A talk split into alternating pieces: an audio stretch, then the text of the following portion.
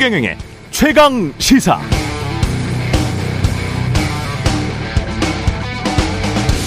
네, 미국도 철도 노조의 파업이 임박했다는 소식이 전해지고 있습니다. 오는 9일까지 요구 조건 들어주지 않으면 노조는 파업하겠다는 겁니다. 잠정 합의안에 5년간 임금 24% 인상과 5천 달러 보너스 지급이 들어가 있는데 노조는 이 합의안을 거부하고 있습니다. 유급 병가까지 확대해 달라고 요구하고 있는 것이죠. 바이든 대통령도 미국 집권 여당도 미국 국가 경제에 큰 타격을 입힐 것이라며 파업 자제를 요청하고 있는 모습 우리랑 비슷하죠. 그런데 다른 게 있습니다. 첫 번째로 미국 백악관은 이미 몇 개월 전부터 잠정 합의안 마련 과정에 깊숙이 개입해 있었습니다. 백악관이 처음부터 대화를 주도했습니다. 두 번째는 태도가 다릅니다. 바이든 대통령은 제발 파업하지 말라고 하면서도 잠정 합의안에 반대하는 사람들의 의견을 무시하고 싶지 않다. 이렇게 말합니다. 낸시 펠로시 하원 의장도 파업에 반대하지만 노동자의 파업권을 존중한다면서 노조를 설득하고 있습니다. 세 번째로는 언론도 다릅니다. 파업하면 안 그래도 불안한 미국 경제에 심대한 타격이 될 거란 우려 우리 언론처럼 다 같이 하고 있습니다. 그러나 귀족 노조라거나 집단 이기주의라며 노동자들 일방적으로 비난하지는 않습니다. 그런 단어 자체가 존재하지를 않습니다. 미국은 자본주의와 민주주의가 손에 손을 잡고 함께 가는 연습을 많이 해본 거죠. 결과는 어떻게 될지 모르겠습니다만은 저 과정은 배울만 하다고 봅니다. 존중하고 대화해서 타협하는 건 모두에게 좋습니다. 대화와 타협이 가장 효율적이고 생산적인 자본주의입니다. 네, 안녕하십니까. 12월 1일 세상에 이익이 되는 방송 최경련의 최강시사 출발합니다. 저는 KBS 최경련 기자고요. 최경련의 최강시사 유튜브에 검색하시면 실시간 방송 보실 수 있습니다. 문자 자면은 짧은 문자 50원, 긴 문자 100원이 드는 샵 9730 또는 유튜브 무료 콩어플 많은 이용 부탁드리고요. 오늘 최강 시사 이상민 나라살림연구소 수석연구위원과 예산안 공부 좀 해보고요. 조홍천의 좋은 정치 그리고 미소 토론 준비되어 있습니다.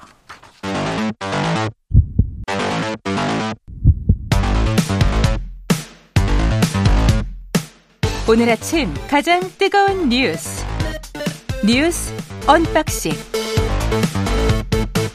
자 뉴스 언박싱 시작합니다. 민동기 기자 김민아 평론가 나와 있습니다. 안녕하십니까? 안녕하십니까? 예, 서울 지하철 파업은 다행히도 오늘 새벽 0시 50분에 극적으로 타결됐네요. 네, 일단 예. 노조가 요구한 인력 충원에 대해서 일정 부분 사측이 수용을 했고요. 그리고 지난해 동결된 임금을 1.4% 인상하는 데 합의했습니다. 다만 구체적인 인력 충원 규모는 밝히지 않았는데요. 어찌됐든 노사가 극적으로 새벽에 단체 교섭을 타결을 했는데 오세훈 서울시장이 이번 총파업을 시민을 볼모로 한 정치 파업이다 이렇게 규정을 해서 또 노조에 또 한때 반발을 좀 사기도 했습니다. 특히 이게 노조가 지금 진행 중인 화물연대 파업에 힘을 보태기 위해서 총파업에 나선 것 아니냐 또 이런 음. 취지의 발언까지 해가지고요. 어, 노조가 그게 아니라 아, 지난해 노사가 강제적 구조조정이 없도록 하, 아, 한다는데 합의를 했는데 회사가 이번 교섭 마지막까지 기존 감축안을 유지를 한 채 올해 한해 인력 감축을 유보하겠다는 입장을 고수를 해서 그래서 노조가 총파업에 나선 것이다라고 또 반박을 하기도 했습니다. 예. 어제 퇴근길 광경이 상당히 우려스러웠기 때문에 아 이게 장기화되면 정말 큰일이다라고 생각을 했는데 어, 교섭이 어쨌든 타결이 되고 협상이 타결이 되고 어, 이렇게 출근길은 좀 우려하지 않아도 되는 상황으로 된 게 얼마나 다행입니까? 정말 그렇죠. 다행이고 예. 오세훈 시장이 뭐 이렇게 주장은 했습니다만 어쨌든 그 이면에서는 어쨌든 사측에서 대화를 하자고 이렇게 노조에 제안을 해서 사실 어, 추가 교섭이 이루어진 거고 거기서 이제 결실을 맺은 거거든요. 예. 그런 과정이 화물연대 파업이나 이런 데서도 정부가 그런 역할을 해줬으면 하는 바람을 가지고 있고요. 그리고 이제 오세훈 시장이 이제 정치 파업이다라고 한 거에 대해서 그러니까 이게 이런 얘기 아닙니까? 파업을 계속해야 될 이유가 없는데 지금 음. 화물연대가 파업을 하고 있고 민주노총이 이 파업판을 크게 벌이고 싶으니까는 이유가 없어도 계속 파업을 하려는 거 아니냐라고 얘기를 한 건데 어제 상황을 봐도 그게 가능하지 않다라는 거는 드러난 거 아닙니까? 접어버린 거잖아요. 이게 예. 오세훈 시장 표현대로 하면 이게 이 그 오늘 보도를 보니까는 그런 기사를 많이 썼더라고요. 공공운수 노조 위원장이 중간에 와가지고 거의 합의될 뻔한 어떤 그 협상을 엎어버렸고 그게 그것 때문에 파업이 하루 더 간 거 아니냐 이렇게 판단을 하는 뭐 그런 기사들이 좀 있는데 음. 그게 사실 뭐 어 무리한 어떤 추정이다라는 생각이 드는 게 하루 그 하루 만에 뒤집힐 거면 공공수 위원장이 와가지고 얘기를 한 게 무슨 소용입니까 그러면 예, 그렇죠. 그러니까 좀 과도하게 이렇게 정치 파업이다라고 얘기하는 그런 분위기가 지금 조성이 되어 있는데 예. 좀 그거 사실이 아닐 수 있다 저는 그런 생각을 많이 했습니다. 그리고 화물연대 2차 교섭은 40분 만에 결렬이 됐고 안전운임제까지 폐지하겠다. 그냥 아예 폐지해버리겠다.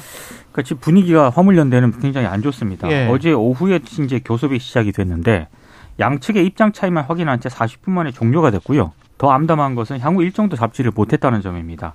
원희룡 국토교통부 장관이 백브리핑을 가졌는데 화물연대가 명령서 송달 거부와 같은 온갖 법 집행을 방해하면서 협상인이 대화니 이런 것을 이용만 하고 있다. 이런 식의 대화는 안 하는 게 낫다. 이렇게 얘기를 하면 얘기를 했고요. 그러면서 안전운임제 원점 재검토, 유가 보조금 지급 중단 등을 거론을 했습니다. 유가 보조금도 지급을 중단한다고. 예, 그러니까 이거 거론을 하겠다, 검토를 예. 하겠다 이렇게 이제 발언을 했고요.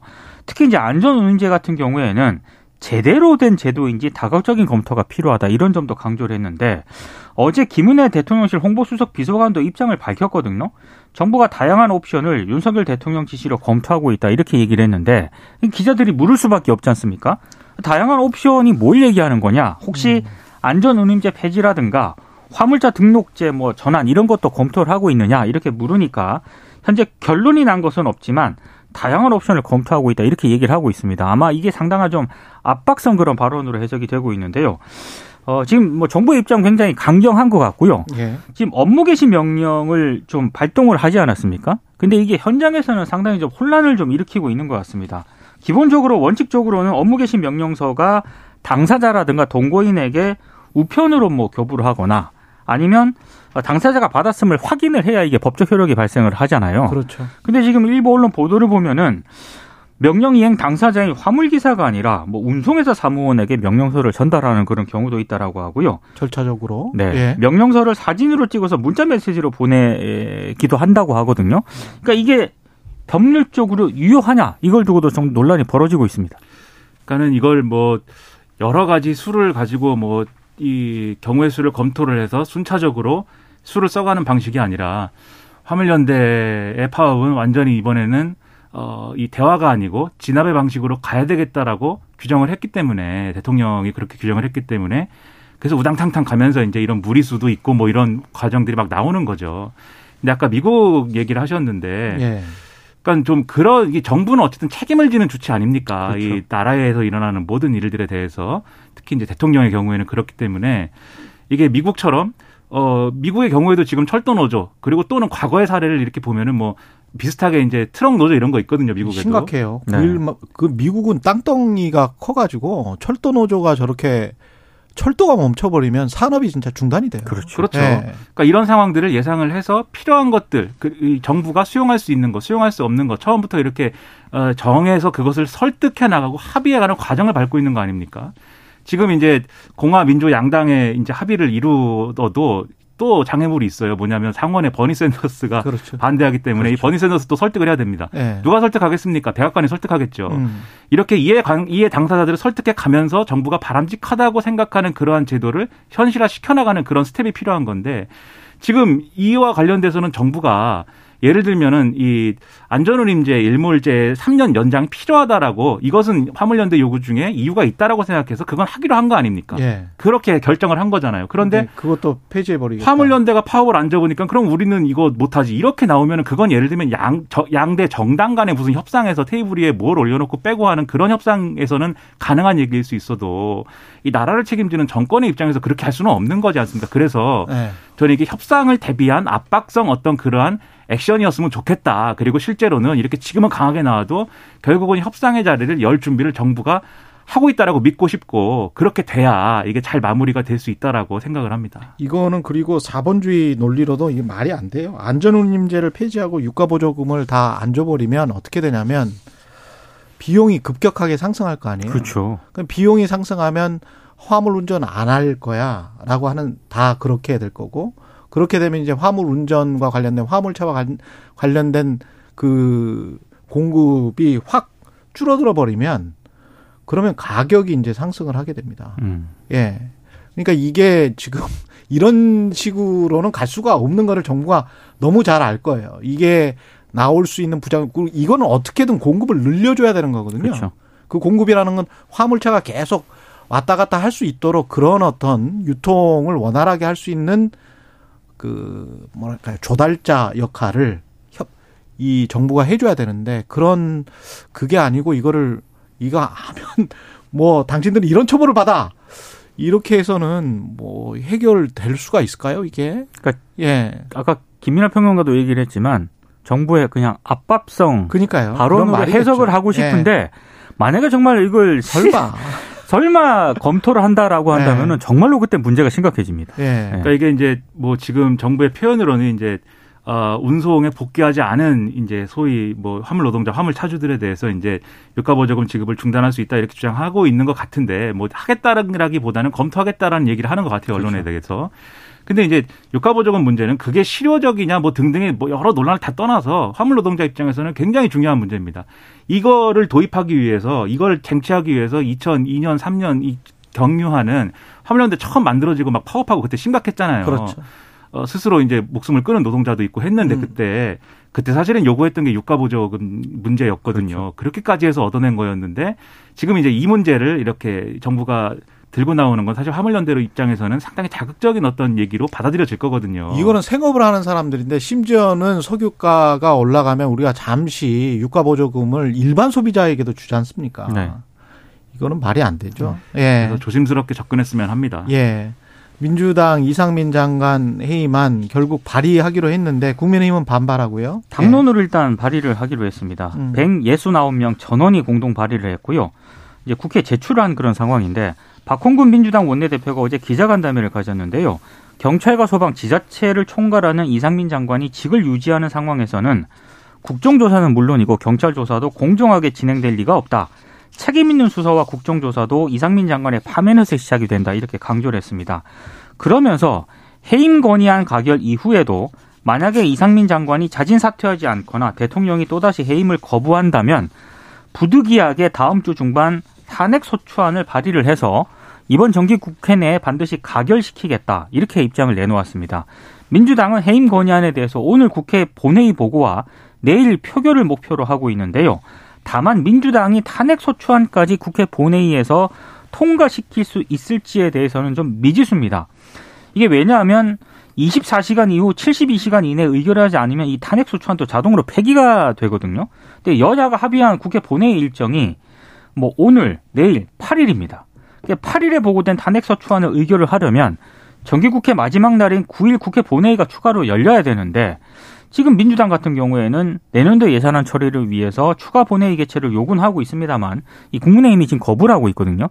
그래서 탄핵 속추안까지 국회 본회의에서 통과시킬 가능성은 그렇게 많지 않다. 이런 전망이 나오고 있습니다. 음. 근데 상당히 우려가 됩니다. 이제 뭐 어, 그저께도 말씀드렸습니다만 국정조사가 충실히 되는 것이 가장 중요하다고 저는 생각을 하는데 어 그러기 위해서는 이 해임 건의안을 뭐 발의를 했습니다만 민주당이 표결할 수 없는 상황으로 만드는 것도 여당과 정부의 어떤 전략일 수 있다라고 생각을 음. 하거든요. 무슨 얘기냐면 이상민 장관의 거취에 대해서 나름대로 이 지금 당장 뭐 예를 들면 자진 사퇴나 뭐 파면 조치를 하진 않더라도 선언이라도 그렇죠. 나름대로의 네. 이 시그널을 줄 수 있는 거고 그 해임 건의라는 아니라는 거는 표결 안 하면 자동으로 이것도 이제 어 소멸하는 거거든요. 그렇죠. 그런 방식으로 유도를 하고 오늘 그래서 오늘 표결한다는 게 민주당 입장인 건데 오늘 하지 말고 그래도 하루의 시차를 두고 그러한 정치적 타협점을 모색을 해서 방법을 마련해서 그래서 예산안도 자연스럽게 어 매끄럽게 통과시키고 어 그리고 거기에 연동돼서 국정조사도 여야가 합의로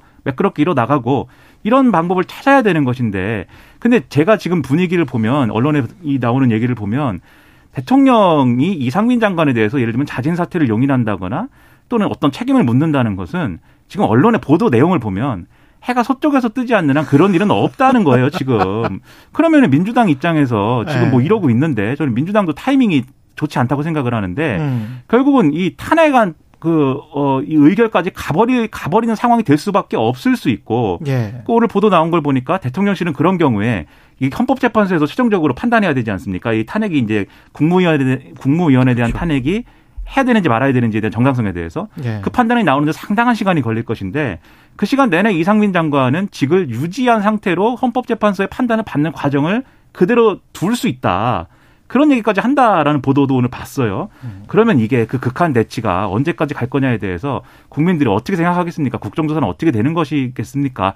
그래서 이런 문제는 여야가 빨리 좀 접점을 찾아서 돌파구를 만들었으면 좋겠습니다. 정치가 선한 영향을 끼칠 수 있는 대목인 것 같아요. 네. 화물연대도 마찬가지고 이상민 장관과 관련해서도 상식적으로 그냥 어떤 지점에서 매듭을 짓고 타협하고 넘어갈 수 있는 지점이 분명히 국민들은 보이는데 그걸 안 하네. 동아일보 보도 등을 보면 이상민 장관 해임안에 대해서 뭐 용산 참모진들도 건의를 했다는 거예요. 예. 대통령에게. 근데 예. 대통령의 반응은 무슨 민주당 같은 소리 하고 있냐고 이런 민주당 같은 소리 하고. 반응이 나왔다라고 하니까 예. 아마 이 야당의 요구를 뭐 대통령이 수용하는 가능성은 거의 없는 것으로 지금 봐야 될것 오버였으면 같습니다. 좋겠습니다. 네. 그런 그런 것은 이게 오늘 보도를 보면은 파물연대 파업에 대해서 민주노총이 이 반정부 투쟁을 하려고 벌인 일이다라는 식의 인식을 대통령실 또 대통령 일각, 대통령실 일각, 대통령이 갖고 있다 이런 보도가 있는데 그런 대결적 시각으로만 모든 거를 보고 해석하고 거기에 적용할 수는 없는 일이기 때문에 그런 것은 오버였으면 하는 바람입니다. 예, 대법원이 쌍용차 파업 손배소 관련해서 파기 환송했는데 헬기 진압은 경찰의 헬기 진압은 위법이었다. 그러니까 이게 간단하게 설명을 드리면요. 예, 이 금속노조 쌍용차 지부가 2009년 5월 정리해고에 반대해서 공장을 점거하고 파업을 벌이지 않았습니까? 때때 경찰이 헬기로 노동자들이 있던 옥- 공장 옥상에 뭐 체류액을 대량 투하하면서 진압을 했고 또 기중기에 빈 컨테이너를 매달아서 노동자들을 압박을 했습니다. 그래서 노동자들이 여기에 저항을 했고 헬기와 기중기가 일부 손상이 됐거든요. 그래서 이제 국가가 손해를 물어내라면서 노동자를 상대로 소송을 냈는데 1심과 2심은 노동자들의 손배 책임을 인정을 했습니다. 근데 대법원은 경찰이 농성을 위법한 방법으로 진압을 했다면 노동자들이 그 방어를 위해 일부 장비에 손상을 입혔더라도 손배 책임을 지울 수 없다. 이렇게 판단을 했습니다. 한마디로 경찰의 헬기 이용 진압이 경찰관 직무집행법 등 법령을 토대로 봤을 때 위법한 직무집행에 해당한다고 대법원이 판단을 했고요. 이에 대항하는 과정에서 노동자들이 한 손상은 정당 방위일 가능성이 있다. 이렇게 판결을 했는데 이 노동 관련 판결에 있어서 한국 이 한국의 이게 재판부가 상당히 보수적이지 않습니까? 예, 그렇죠. 상당히 획기적인 판결로 평가가 되고 있습니다. 그러네요.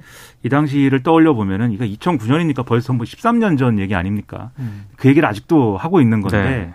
그 당시 현장의 보도 내용이나 또는 뭐, 어, 본 내용 뭐 이런 거 생각을 해보면은 헬기를 이제 저공 비행을 시켜가지고 그 프로펠러 돌아가는 그 바람의 압력으로 모여 있는 사람들이 이제 흩어놓기도 하고 기중기에 컨테이너 달아가지고 이렇게 빠른 속도로 움직여서 위협하기도 하고 뭐 이랬던 거거든요. 영상을 보신 분들도 많으실 그렇습니다. 겁니다. 예. 그렇죠. 그런 것들이 이제 적법하게 이루어진 이제 어, 공권력의 행사가 아니었기 때문에 이 노동자들이 여기에 대해서 정당방위 한 거일 수 있다라고 판단한 거예요. 근데 그렇다라는 게 이 직무집행이 부당하면은 뭐 노동자는 뭘 해도 된다라는 뜻은 아니고 아, 그렇습니다. 예, 이 경우에 그렇다라는 거니까 예. 이 점에 있어서 이제 좀 긍정적으로 평가하고 지금 이제 쌍용차 노조하고 일부 시민단체가 제기하고 있는 쟁점 또 뭐냐면 이거 말고 이제 민사가 또 있습니다. 그 그렇죠. 사측에서 제기한 이게 국가가 제기한 게 지금 뭐 11억, 10억 뭐 이랬는데 이 액수가 지금 이제 사측이 제기한 게 뭐 30억 뭐 이렇다는 보도가 지금 있는 거거든요. 네. 그 이런 보도를 근거로 해서 그런 점에 대해서도 이게 얼마나 오래된 일입니까? 그러니까 음. 그 점에 대해서도 좀 생산적으로 해소가 됐으면 하는 바람입니다. 예. 대법원 취지는 진압도 법에 맞게 정도껏 해야 된다. 상식적으로 해야 된다. 그런 이야기인 것 같고요. 뉴스 언박싱 민동기 기자 김민아 평론가였습니다. 고맙습니다. 고맙습니다. KBS 1라디오 최경영의 최강시사 듣고 계신 지금 시각 7시 39분입니다. 오늘 하루 이슈의 중심. 당신의 아침을 책임지는 직격 인터뷰. 여러분은 지금 KBS 1라디오 최경영의 최강 시사와 함께하고 계십니다. 네, 내년도 예산안 처리 법정 시한 이제 딱 하루 남았는데요. 어제 여야 합의는 끝내 이루어지지 못했습니다. 여야 대치 속 어, 예산안 어디로 가고 있는지 이상민 나라살림연구소 수석연구위원과 진행 상황을 짚어보겠습니다. 안녕하세요. 예, 안녕하세요. 예. 예산안 처리 과정부터 우리가 잘 모르는데 일단은 이게 상임위에서 한번 예산안을 심사를 하겠죠. 예, 그렇죠. 그다음에 이제 우리가 이야기하는 예결위 예산 예. 결산 특별위원회에 종합 심사를 합니까? 예, 맞습니다. 예. 그러니까 그리고 상, 음, 그리고 본회의에서. 이제 땅땅땅 하면 끝나는 건데요. 아, 그러니까 상임위에서 하는 심의를 그냥 예비 심의라고 해요. 예. 그리고 모든 상임위 심의를 마치고 음. 그리고 예결위에서 하는 것을 이제 본심의라고 하는데요. 그러니까 실제는 예결위 본심의가 정말인 거고요. 예. 우리가 여태까지 언론 기사들을 통해서 뭐 국회에서 무엇이 깎고 무엇이 뭐 늘었다 뭐 이런 기사들 많이 보셨잖아요. 그렇죠. 근데 이 그 상임위에서 했던 것은 깎인 것은 실제 로 깎인 거예요. 예. 그런데 상임위에서 뭐 늘렸다라는 것은 예. 예결위에서는 거의 무시합니다. 그래서 아, 그래요? 예, 예결위원들의 그런 자존심 같은 게 있거든요. 예. 상임위에 만약에 정부 원안이 10억이고 예. 상임위에서 15억 원으로 늘렸다. 예. 그럼 예결위원들 사이에서는 다시 깎습니까? 정부 원안 10억에서부터 우리는 심의하겠습니다. 그래요. 아, 그러면은 서로 거군요. 눈빛을 주고받고 아. 아, 그럼요. 예결위는 그래야죠라는 식으로 고개를 끄덕끄덕 거리는 게 예결위의 관행입니다. 증액된 거는 무조건 이제 정부 원한대로 돌려놓고 보는 거고. 예, 그냥 뭐 이 정부 원안에서부터 말하는 거고요. 그래서 우리가 아, 상그 상임위에서 깎인 거는 진짜 네. 깎였다라고 생각하면 되는 거고요. 네. 상임위에서 증액된 거는 그냥 그러려고 하는 노력이 있었다 정도로 아. 생각하면 됩니다. 그게 언론에서 뭐 윤석열 예산이다 예. 또는 이재명 예산이다 이거를 이제 양대 축으로 놓고 생각을 많이 하고 예. 여야가 기싸움을 벌인다 이런 보도가 많은데 그렇죠.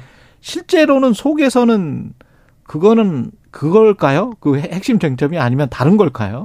그게 예. 섞여 있어요. 정말 그게 핵심 쟁점인 것도 있고요. 있겠죠. 아니면은 이게 실제로는 핵심 쟁점인 것처럼 하고 이것을 협상 테이블의 수단으로 삼는 아, 그런 것들도 그럴 수 있거든요. 있겠지. 정치인들이니까. 그렇죠. 그래서 국회의 가장 요 중요한 것은 뭐 보통 여의도에서는 바터라고 바터. 예. 얘기를 하는데요. 서로 간에. 예, 서로 이렇게 주고 받고 하는 예. 걸 말하는데요. 그래서 우리가 내가 이것을 받기 위해서 상대방이 절대로 포기할 수 없는 것을 일단 반대를 한다라고 말하면은 그렇지. 그러면은 내가 그러면은 요것은 내가 처음에는 반대했다가 음. 이걸 들어줄 테니까 음. 대신 내 거를 들어줘라라는 식으로 협상 수단으로 활용하는 경우도 굉장히 많이 있습니다. 서로 간에 반반씩 정도 맞습니다. 만족을 하고 9일까지 이게 해결이 될까요? 처리가 될까요?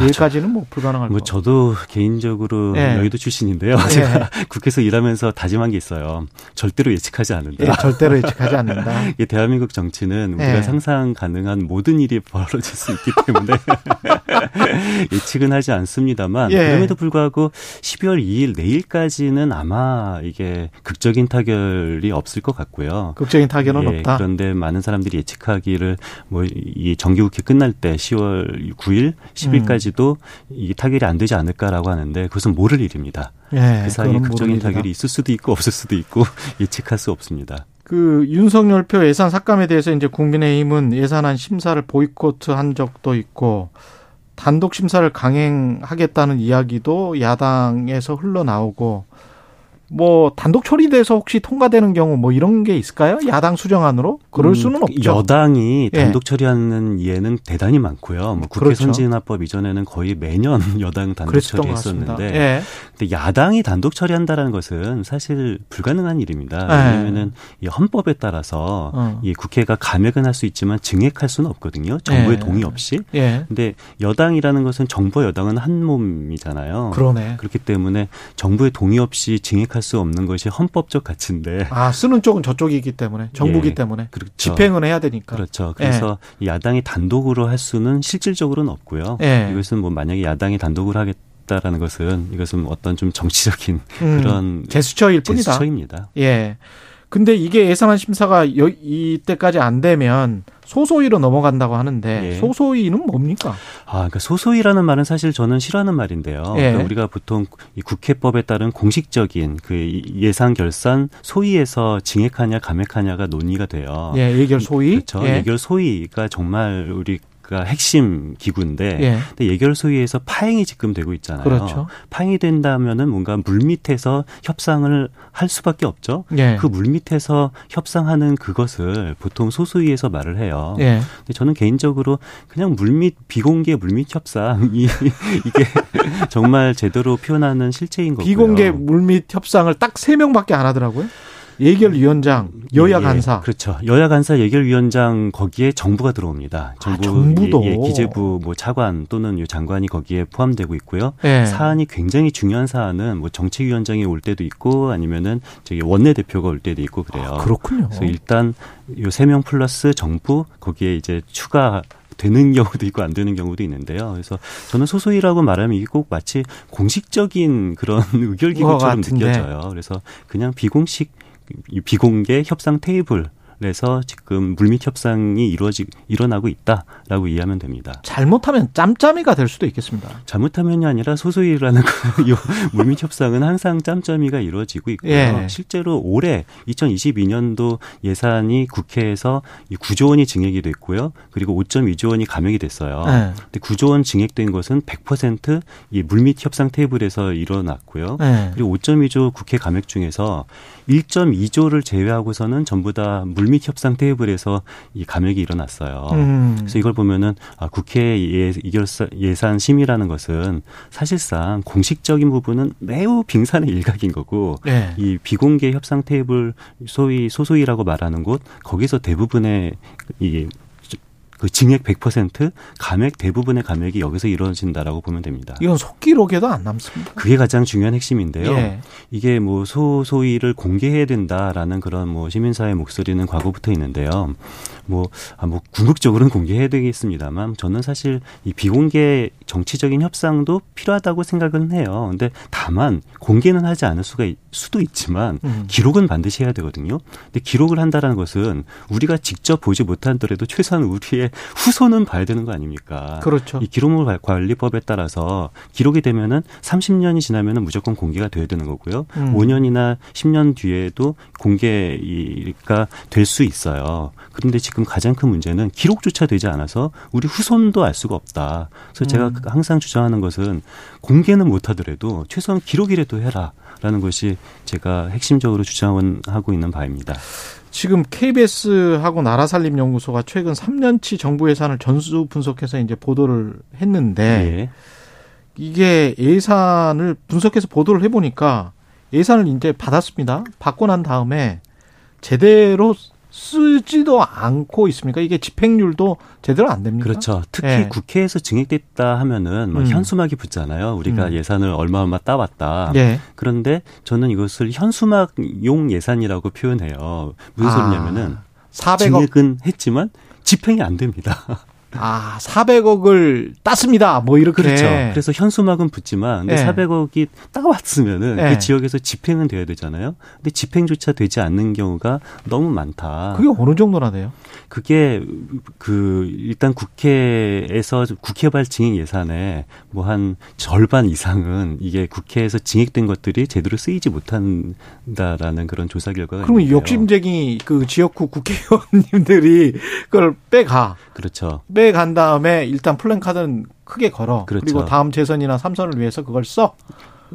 그, 그- 그, 용, 그렇죠. 그 용도로 쓰는 거 아니에요? 플랜카드만 걷는 거고요. 그러니까 네. 기재부 이게 국회 증액은 기재부가 반드시 인정을 동의를 해야지 증액이 돼요. 아. 이게 서로 이게 윈윈 윈윈이라고 표현하면 좀 이상한데요. 네. 국회의원 입장에서는 현수막을 걸었으니까 충분한 거고 예. 기재부 입장에서는 증액을 시켜줘도 어차피 못 쓸 거니까 기재부 입장에서는 아, 기재부는 다 알고 있구나. 그걸 동의를 하는 거죠. 어차피 못 쓸 거니까. 어차피 못 쓸 수밖에 없는 게 네. 이게 지역 예산 증액이라는 게 대부분 도로, 철도 이런 거거든요. 그렇죠. 근데 철 도를 여기서부터 여기까지 깐다라는 사업이 이미 있고 그거를 예. 증액을 해요. 음. 그러면 증액을 한다고 해서 원래 철도를 두 줄로 깔 거를 세 줄로 깔 수 있는 건 아니잖아요. 아, 그렇구나. 도저히 쓸 수가 없는 예산이에요. 정말 눈 가리고 앙하는 그렇죠. 거네. 그래서 제가 뭐 국회발 증액인 예산 사업 담당자들한테 전화를 해서 예. 국회에서 증액되는데 어떤 이점이 생기냐. 음. 아, 굉장히 끙끙 앓더라고요. 아, 대답을 정부 못 해서. 담당자는. 예. 그러면 그 남은 예산도 없는 거네. 사실상은 원래 400억을 쓰기로 돼 있는데 400억 증액이라고 말만 하는 것뿐입니까? 말만 하는 거고요. 저는 이 증액을 했지만 못 쓴다라는 것이 네. 아, 증액을 못 쓰면 남는 거 아니냐라고 오해를 하시는 분이 많이 있는데요. 음. 저는 이것을 기회 비용을 지출했다라고 표현해요. 이게 기회 비용을 이게 무슨 지출했다. 소리냐면은 예산 제약 하에, 하에서 이 국민들이 하고 싶은 사업들이 있잖아요. 근데 다 하고 싶은 사업을 못 하는 이유는 예산이 제약됐기 때문입니다. 예. 그런데 내가 하고 싶은 사업을 못 하고 다른 그런 증액이 됐어요. 그렇지. 그런데 증액이 됐기 때문에 내가 하고 싶은 사업을 못 했는데 증액이 돼서 쓰이질 못하고 그냥 불용이 되거나 이월이 되는 겁니다. 이것은 아. 내가 하고 싶은 사업에 기회 기회 비용을 지출했다라고 표현하는 것이 더 정확한 말인 거죠. 국회의원 뭐 초선은 잘 모르겠지만 재선이나 삼선 한 분들은 이런 내용을 다 알겠죠. 맞아요. 이게 국회발 네. 증액이 초선은 아 내가 지, 지역을 위해서 뭔가 예산을 따왔다라고 스스로 굳게 믿지만 예. 재선이나 삼선 의원님들은 아 이거 증액돼도 어차피 쓰이지 못한다라는 사실을 아시는 분이 많아요. 예. 그렇지만 모르는 척하고 현수막에 붙이는 거죠. 그래서 이것을 저는 현수막용 증액이다 라고 표현을 합니다. 이 예산안 가지고 이제 극한 대립을 하고 있는 것처럼 보이지만 정말 극한 대립을 하는 겁니까? 아니면은 어, 계속 논란만 벌이다가 서로 정말 가져가고 싶은 것 가져간 다음에 그냥 이렇게 처리를 하는 겁니까? 어떻게 해야지 우리가 투명하게 이런 상황을 알 수가 있을까요? 어차피 우리 돈인데 이게. 맞습니다. 그래서 저는 최소한 음. 이, 이 소소이를 기록은 하자. 기록을 하면은 최 기록은 5년 뒤, 하자. 10년 뒤에서 우리 후손이라도 그것을 봐야 볼 수가 있는데 예. 지금 기록조차 되고 있지 않은 것은 너무도 안타까운 거고요. 그리고 그 생각해 보니까 대통령 기록관실에도 기록으로 했다가 나중에 30년 후에 남기고 그러잖아요. 어, 그럼요. 이, 우리나라 그 기록물 관리법에 따라서 아무리 이, 이 비공개 기록도 30년이 지나면은 다 예. 공개가 되고 있어요. 예. 뭐 조선왕조 실록도 당시는 그렇죠. 공개는 그렇죠. 안 됐지만 우리 후손은 다 보고 있잖아요. 예. 그래서 마찬가지로 최소한 기록은 하자라는 거고요. 그리고 음. 예, 예산 결산 심의 시간이 너무 짧아요. 예. 그 국회에 제출되는 시간은 9월 3일이거든요. 9월 3일 날 제출이 되고 12월 2일 날 이게 통과가 돼야 되니까 어 9월, 10월, 11월 세 달이나 있다라고 착각할 수가 있는데 예. 9월 달에 뭐 합니까? 우리 국감을 하잖아요. 그렇죠. 그래서 실제로 국감 끝나고 예산 결산 심의를 하니까 11월 한 달밖에 없어요. 그러네. 그래서 국감을 저는 뭐 6월 달에 하던가 아니면 상시 국감을 하고 그 그래서 구- 상시 국감. 맞습니다. 예. 그래서 9월 달 본 이 국회 이본 본회의 예. 그때는 예산에만 집중해야 예산에만 된다. 집중해야 되는 것이 맞다고 봅니다. 알겠습니다. 예. 나라살림연구소 이상민 수석연구위원이었습니다. 고맙습니다. 예, 감사합니다. 예, KBS 일라디오 최경영의 최강사 1부는 여기까지입니다.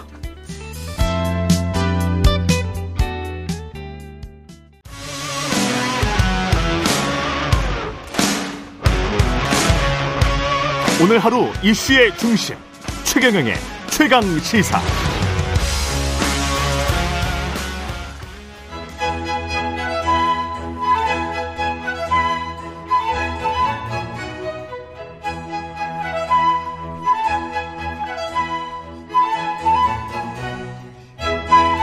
네, 월간 조웅천의 좋은 정치. 누구의 눈치도 보지 않고 거침없는 쇄신을 조언하는 정치권의 미스터 쓴소리 더불어민주당 조웅천 의원과 함께 오늘도 뜨거운 현안들 살펴보겠습니다. 안녕하십니까? 예, 안녕하세요. 예. 반성과 혁신이라는 민주당의 이제 의원 모임이 있는 것 같은데 네. 최근에 언론 보도에 가끔 나오더라고요. 네. 예, 당 혁신과 관련해서 어떤 말씀들을 자주 하시나요? 뭐 의- 의원 모임이라기보다는 예. 토론회를 하기 위해서 음. 임시로 어, 지금 가동되고 있는 그런 예. 모임이죠.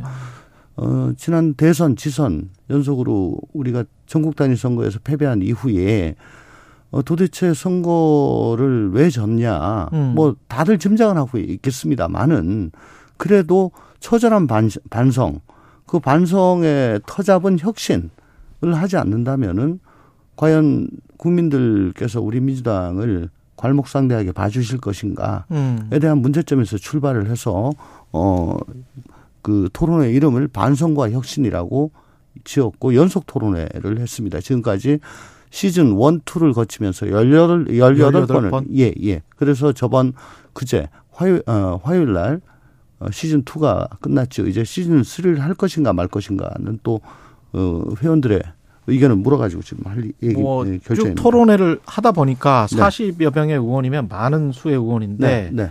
합의되는 지점이나 뭐 이런 것들이 있습니까? 혹시 제도적으로도 아. 어, 결국은 강력한 대통령제, 예. 그 소선거구제, 음. 그리고 어, 양당제. 음. 요게 결합을 하면 예. 어, 최악의 대결 구도가 나온다. 아, 타협 없는, 대화 없는, 어, 지금 우리나라의 정치 현실이 도출된다. 그래서 그 해법으로는, 어, 좀 연성 대통령제 혹은 내각제. 음. 근데 이건 개헌을 해야 되잖아요. 예. 개헌은 그렇게 쉽지가 않습니다. 예. 그러면 이제 소선거구제, 그렇죠. 이걸 중대선거구로 바꾸고, 바꾸고. 중대선거구제하고 어 그다음 비례대표를 연동형으로 음. 완전한 연동형으로 예. 바꾸게 되면은 다당제가 될 수가 있겠죠. 그렇겠죠. 어 자세히 보시면은 그래도 3당이 꽤 굳건히 자리를 잡았을 때가 예. 지금 21대처럼 양당끼리만 있을 때보다 훨씬 더 어 성과가 좋았습니다. 음. 네, 우리나라에서도 그랬습니다. 타협하는 지점들이 많았다. 그렇습니다. 예. 예, 양당이 대립할 때 3당이 캐스팅 보트를 활용해서 음. 어, 타협안을 냈었죠. 예. 근데 지금은 그럴 세력이 없잖아요. 예. 그러니까 계속 어 열차가 서로 어뭐 어, 정면 충돌하는 그런 양상으로만 지금 가고 있는데 그래서 어 지난 화요일에도 정당 민주주의 음. 뭐 다양성 뭐 이런 걸 가지고 어, 이원호 의원이 주제 발표를 하고 김종문 의원이 어 옆에 보충 발표를 했는데 음. 결국은 뭐 개헌은 좀 힘들다면은 중대선거구제 비례대표제 개선 등 국회의원 선거법 음. 어, 개정이 좀 필요하다. 예. 예. 근데 이제 저는 거기다가 또 조금 이를 달았어요. 음. 왜냐 양당이 다 어, 기득권 정당이다. 예. 내려놓기가 그렇게 쉽겠냐. 그렇죠. 지금 얼마 안 예. 남았다. 예. 선거가 음. 임박해가지고 그게 그렇게 쉽게 되겠냐. 음. 그렇다면은 양당제를 고수하는 한은 어, 규율이 이렇게 엄격해가지고는 안 된다. 지금 미국 어또 민주공화당 양당으로 있었는데 예. 그 동안에 그래도 저 민주주의가 잘 어, 굴러갈 수 있었던 것이 캐스팅 보트라는 제도가 어, 잘 활용이 됐거든요. 예. 물론 최근 들어가지고 트럼프란 대통령이 나오고 캐스팅 보트가 좀 많이 없어졌습니다. 그래서 예. 미국 민주주의가 좀 망가졌죠. 음. 그래서 캐스팅 보트를 어, 광범위하게 허용하면은 그나마 아, 좀 날건데 이건 이건 뭐 법 개정도 필요가 없는 거고 이건 정당 문화에 속하는 일인데. 그러네요. 예. 근데 이게 또 어, 정말 또 강성 팬덤에 음. 의해 가지고 철저히 블락킹을 당하고 있고 음. 또그 어, 강제적 당론 음. 거기다가 아, 징계 뭐 이런 게 지금 막고 있지 않습니까? 예. 예. 그래서 어, 강제적 당론이란 것이 이게 위헌이고 위법이다. 예. 왜냐하면 헌법은 어, 국무 어, 국회의원에 대해서 어, 양심에 따라 국익을 우선해 가지고 직무를 수행할 것을 요구를 하고 있거든요. 예. 그리고 정당법도 소속 정당의 의사에 기속되지 아니하고 음. 뭐 자유롭게 표결한다 이런 조항이 있습니다. 지금 그런 논의들이 총선 전에 정계 개편으로도 이어질 가능성이 있습니까? 야당 정계? 개편까지는 모르겠고요. 모르겠다. 어, 정계 예. 개편은 음. 이게 다당제가 돼야 되고 다당제가 도입되려면은 선거구제가 바뀌어야 됩니다. 예. 지금처럼 어 1당 아니면 2당 뭐 3당에 대해서는 거의 손길이 가지 않잖아요. 그래서 제가 조금 극단적인 얘기를 했는데 좀 낮춰서 얘기를 하자면 음. 지금 우리 국민들 식탁 위에 어 올라온 메뉴판에는 어 새까맣게 탄 밥과 신밥 밖에 없다. 이렇게 말씀드리겠습니다. 잘 지어진 밥은 없다. 예. 이 전국 현황과 관련해서도 지금 민주당은 이재명 당대표의 사법 리스크가 연말 연초 네. 어, 기소 가능성, 구속 가능성 계속 이제 언론에서 나오잖아요. 네. 관련해서 이제 의원님들이 어떤 말씀을 하세요?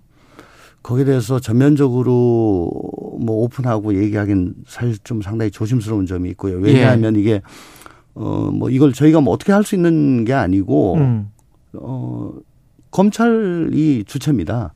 음. 그렇잖아요. 검찰이 주체 주체다. 예, 검찰 예. 수사 수사 주체니까 그렇죠. 검찰이 수사를 어떻게 하느냐에 따라 가지고 음. 이게 저희는 거기에 연동될 수밖에 없잖아요. 그러니까 뭐 이렇게 된다면 저렇게 된다면 이라고 가정을 붙여가지고 얘기할 수밖에 없는데 그게 상당히 좀 궁색스러운 점이 있어가지고 예. 이렇게 전면적으로 얘기를 하고 있지는 않죠. 만약이라는 전제가 붙기는 합니다만은 예, 만약 뭐 어떤 사실이 밝혀져서 음. 그래서 뭐 구속이 된다거나 하면 민주당 입장으로서는 굉장히 이제 그때부터는 어떤 방향으로 가야 될지가 당혹스러울 것 같은데요.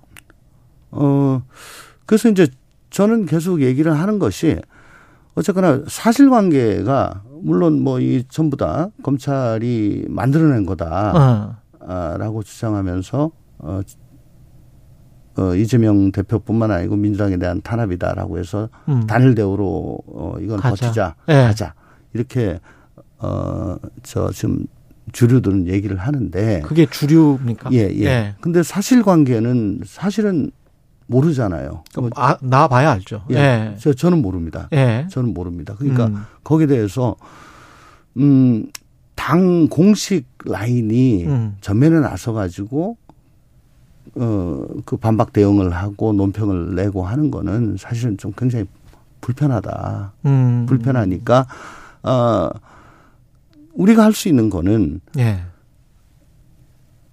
뭐 도이치모터스라든가 예. 뭐 김건희 여사와 관련된 거? 예, 예, 예. 어쨌든 여권 관련된 거는 전혀 일절 쳐다보지 않고. 않고 이 야권 민주당 관련된 것, 이재명 관련된 것만 패는 음. 이 검찰 수사의 부당함, 예. 불공정. 예. 이건 정, 검찰을 앞세워서 야당 탄압하는 거 아니냐. 이 지점과 그다음 어, 수사 행태가 예전부터 얘기했습니다마는 몽골 기병처럼 음. 완전 히 약탈식입니다. 그러니까 기소되기 전에 이미 무분별한 피사실 공표로 인해 가지고 거진 범죄자가 다 돼 있어요. 예. 예. 누더기가 돼 있습니다. 음. 엄연히 현행법 위반이죠. 이런 점들에 대해서 계속적으로 문제 제기를 하고 이거는 어 의도가 있는 거다. 이미지 이미지를 기소 전에 이미 범죄자로 만들어 버리는 그럼요. 저 저도 뭐 당해봤는데 정말 사람이 완전히 뭐 황폐화됩니다. 전의를 상실하게 되는 거죠. 근데 방금 저 도이치모스 모터스 관련해서 지금 저 출국을 미국으로 했다가 네. 입국하에서 검찰에서 바로 체포된 사람이 있잖아요. 임원.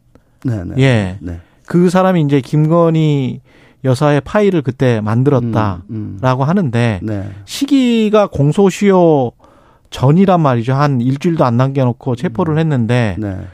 검찰이 제대로 조사를 하려고 하는 겁니까? 아니면은 알리바이를 맞춰서 그냥 혐의 없음으로 넘어가려고 하는 겁니까? 김건희 여사에 관한. 뭐 저는 자세한 정보는 있지 아니합니다. 예. 그렇지만 국민들께서 거기에 대해서 과연 어떻게 하는 거- 할 건가 음. 검찰의 공정성에 대해서 눈여겨 보고 있다는 거를 뭐 검찰은 유의를 해야 될 거고요. 예.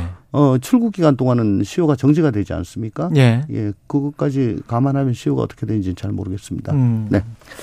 이상민 장관 해임안과 관련해서는 이게 우물쭈물하다가 이 시기에 하게 된 거예요?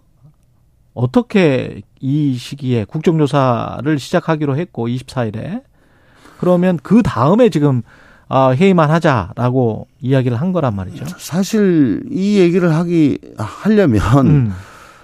음 198명이라는 정말 많은 수의 우리나라 국민이 길거리 한복판에서 어처구니 없게 지금 희생을 당한 정말 말도 안 되는 사건이잖아요. 예. 이런 사건의 주무장관이 사전 사, 사후 대비도 안 됐고 예. 이후에 또 언행을 보면 정말 유족뿐만 아니고 국민들까지도 염장을 후벼파는 그런 예를, 얘기를 했고 음. 더군다나 어, 또 이 관련 TF까지 담당을 하고 또 유족 유족들이 좀 협의회를 좀 만들려고 하니까 그것도 좀 방해하는 듯한 그런 흔적도 보이잖아요. 예. 이건 전례가 없는 일이다라고 저는 생각을 합니다. 이 정도 일이 있었으면 주무장관은 당연히 사표 수리가 되든 말든 일단 먼저 던졌어야죠. 예. 예. 그래서 나는 이 저 일단 도의적 정치적 책임을 지겠다. 그게 정무직이니까. 라고 했어야 되는데 그런 액션이 전혀 없잖아요. 그래서 야, 이 뭐, 왜? 이 너무한 거 아니냐? 예. 라는 얘기가 그동안에 계속 나왔는데 어쨌든 이 자리에 앉아가지고 끝까지 사퇴를 수습한 것이 제가 책임을 다하는 겁니다. 라고 그 앵무새 같은 얘기를 반복을 하는데, 어, 지난주인가요? 유족들 한, 이 처음으로 예. 공식석상에 모여가지고 기자회견을. 하셨습니다. 예. 그 자리에서 이상민 장관을 딱 찍어서 음. 지목을 해서 저 사람은 물러나야 된다. 음. 저 사람 물러나라 라고 요구를 하셨습니다. 예. 아마 어, 우리 민주당 지도부는 그 점을 굉장히 무겁게 받아들인 아. 것 아닌가 네. 저는 그렇게 생각을 합니다. 근데 대통령은 왜 이렇게 고집을 하는 것 같으세요? 저도 뭐 윤석열 대통령 안다면 알고 모르면 모른다면 모르는데 좀 검사 때 아시- 아시는 예, 분이시죠? 검사 때는 저 저렇지는 않았는데 아? 일종의 오기 같은 게 지금 발동하신 거 아닌가. 예. 그러니까 민주당 같은 소리라고 했다는 거예요? 그 사태에 대해서? 아, 아니 지금 저 물론 뭐 집행부로서 뭐 하실 수 있는 것도 많겠지만 또 음. 따지고 보면은 그 소수 여, 여당으로 일을 할 수 있는 게 없는데 예. 어, 언제까지 이렇게 그 어쨌든 저 뭐 기소가 되건 어째 뭐 결론이 나기 전까지는 다수 여당 예, 야당 야당과 좋은 관계 지속하고 계속 대화하고 협조 구하고 해야 돼. 그래서 국정을 끌고 가야 될 거 아니에요. 그렇죠. 근데 아마 중범죄자로 지금 취급을 하는 것 같아요. 어. 예. 그리고 이 이태원 관련해서 야당이 주장하는 이 모든 것들은 거기서 벗어나고자 하는 그런 시도의 일환으로 음. 생각을 하는 것 같아요. 그러니까 모, 모든 걸. 예. 그걸 모면하려고 뭐 이태원을 들먹거린다라고 예. 생각을 하시니까 어. 뭐 민주당스럽다든가 어. 뭐 절대로 못 받는다든가 예. 뭐 이렇게 극단적인 말씀을 하신 거 아닌가. 이 정말 어, 검찰총장 같은 그런 느낌이 자꾸 들고 왜 음. 중범죄자를 내가 어떻게 만나냐 예. 뭐 이렇게 말씀하시니까 음. 대통령은 그러면 안 되잖아요. 대통령은 누구라도 만나야 만나야죠. 만나서 협조를 구해야죠. 이 화물연대 파업과 관련해서도 이제 업무 개시 명령을 내리고 뭐 유, 유가 보조금이랄지 뭐 기존에 했던 안전운임제도 폐지할 수 있다는 식의 굉장히 강력한 대응을 지금 하고 있는데 네. 이거는 이거는 왜 이러는 걸까요? 그러니까 노사 법치주의를 세우겠다 뭐 그런 말씀을 노사 법치주의. 예, 예. 예. 나 이런 얘기는 처음 들어봤는데. 그러니까 이게 뭐 아마 이제 예. 업무 개시 명령이 법률상 근거가 있으니까 예. 어, 이거대로 지금 하는 거다. 예. 이 말씀을 하시려고 하는 것 같아요. 예. 근데 단체 행동권은 예. 헌법에 있는 겁니다. 음. 그렇잖아요. 예. 헌법상 권리입니다. 파업은 무조 일단 불법이다? 음. 라고 생각하신 거 아닌가 전 되묻고 싶고. 음. 네. 법률보다는 헌법이 더 위에 있습니다. 예. 아, 그리고 최근에 유시민 작가가 이- 그 조금밖에 조금밖에 조가 조홍천 의원님이시잖아요. 예. 예. 근데 이제 이런 뉘, 뉘앙스인 것 같아요. 제가 이렇게 글을 읽어보니까 어떤 보수 언론에서 이용당하는 것 같다. 그, 음. 그때만, 그런 말을 할 때만 마이크를 주는 거지, 음. 어, 그 마이크를 그렇게, 어, 항상 거기에 있을 거다. 그 마이크가. 음. 어, 그렇게는, 그거는 착각이다. 음. 이런 게 이제 핵심 내용인 것 같은데 어떻게 들으셨어요? 글쎄, 저, 예. 아, 이, 이 얘기 또 하겠네. 어, 저, 예. 우리나라 정치적 갈등 지수가 세계 주요국 중에 세계 1위라고 예. 여러 연구 결과에서 지금 나오고 있습니다. 예. 저는, 어, 정치의 본령은 갈등 해소 또 사회적 모순을 구조적으로, 제도적으로, 음. 어, 해소, 저, 우리가, 에, 이, 타개할 길을 마련을 하는 거라고 생각합니다. 음. 그걸 하려면 혼자는 안 되니까. 예. 제 정치 세력 간에 대화와 타협을 해야 되는 거죠. 예. 근데 극단적인 대결로만 가면 이건 요원한 거니까 음. 그건 지양을 해야 된다는 생각이고요. 그래서 어뭐 민 이재명 뭐 민주당 음. 뭐 한테 해가 될 말만 한다 뭐 이런 음. 말씀을 하셨던 것 같은데 예. 그러면 거기에 득이 되는 말, 도움이 되는 말만 하면 어. 제가 생각하는 그런 쪽으로 음. 어, 구현이 된다면 그렇게 하겠습니다. 근데 음. 오히려 진영 논리를 더 공고하게 하는 거 아닌가? 장기적으로는 해가 될 것이다. 그런 아, 뭐 논리들이. 제- 예. 장기 장기적까지 볼 필요도 없고요. 지금 당장이라도. 예, 예, 예. 저 저는 어 저라고 왜 싫은 소리 해가지고 욕바지 되고 싶겠습니까? 예, 6년 동안 지금 이러고 살았습니다. 지금 벌써 7년째 지금 이러고 사는데요. 예. 정치인에게는 잊혀질 권리가 없다. 어. 예. 인터넷 저기 딱 박제돼 있어요. 예. 지가 뭐 뭔 소리를 했는지 그때 예. 어떤 행동을 했는지 다 나오잖아요. 그렇죠. 근데 정권 바뀌었다고 여야 바뀌었다고 예. 상황 바뀌었다고 말 바뀌는 거. 난 그건 하지 않으려고 합니다. 유시민 이사장께서 뭐 마이크 파워 말씀하시는데 예. 지금 이 프로그램도 저는 월간으로 나옵니다. 그렇죠. 예. 예. 거의 모든 프로그램 전부 다 월간으로 나오고요. 음. 다 제의 거절하고 있습니다. 음. 예. 유시민 이사장께서 마이크 파워를 키우시고 싶은 게 아닌가 저는 오히려 의심을 합니다. 여기까지 듣겠습니다. 예. 민주당 종천 의원이었습니다. 고맙습니다. 네. 여러분은 지금 KBS 1라디오 최경영의 최강 시사와 함께하고 계십니다.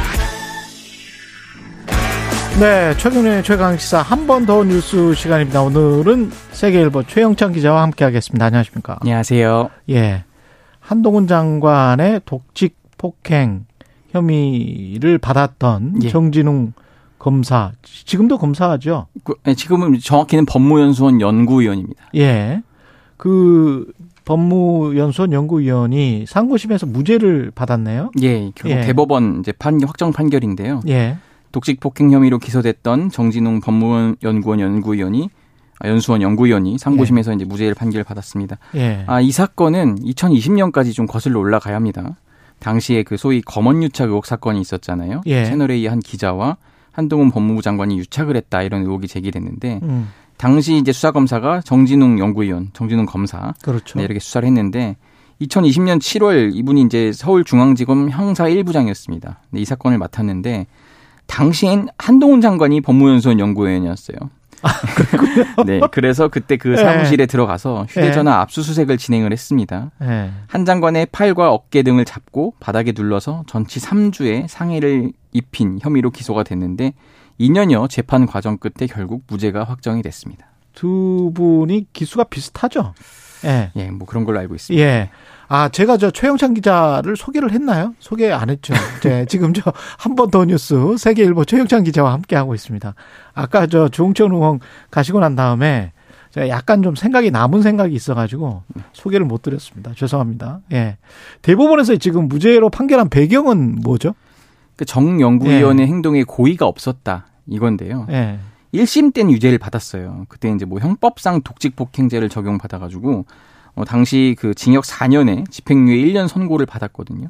근데 피해자가 주관적으로 폭행을 했다고 그때 재판부는 봤어요. 1심에서는. 근데 반면에 2심에서는 무죄를 선고받았거든요. 휴대전화 버튼을 누르는 한 장관의 행동이 증거인멸이라고 의심을 했다. 그래서 제지하려고 함께 넘어진 행동이다. 이것 때문에 독직 폭행에 고의가 있었다는 것이 증명되지 않았다. 뭐 이렇게 2심에서는 판단을 했고 예. 대법원에서도 마찬가지 입장인데 그 피해자 한 장관의 상해와 피고인인 정 연구위원의 그 독직 폭행의 고의에 대한 검사의 증명이 부족하다고 본 그 원심의 판단이 법리를 오해한 잘못이 없다. 좀 어렵잖아요. 결국은 예. 고의성이 없어 없어 보인다. 이겁니다. 그러니까. 휴대전화 버튼을 누르려고 하니 그거를 증거 인멸로 보고 거기에서 일어난 부득이한 몸싸움. 그렇죠. 제지하려다 보니. 예, 우발적인 몸싸움 그런 거였다. 예, 그래서 예. 고의적으로 폭행 한 게 아니다. 독직 폭행은 아니다. 이게 이제 대법원의 판단이고 이렇게 되면 이제 나를 폭행했다라고 해서 고소한 예. 한동훈 장관은 어떻게 되는 건가요?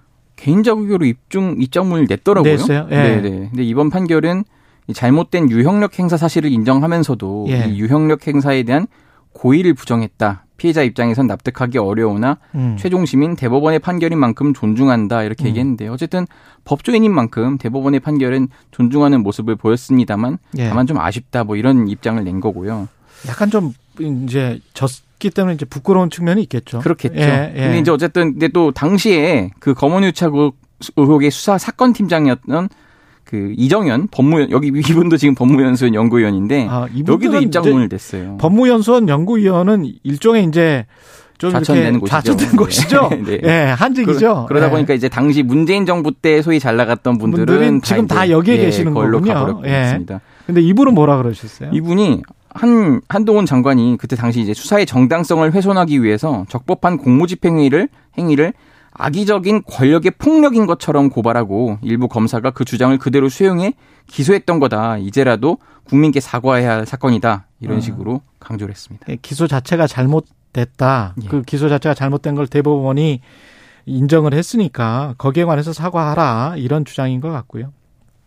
비슷한 사건인 것 같습니다. 제가 보기에는. 왜냐하면 호나우두가 예. 본인이 이제 골을 넣었다고 한 거잖아요. 예, 예. 근데 이 호나우두도 지금 망실을 당한 거예요.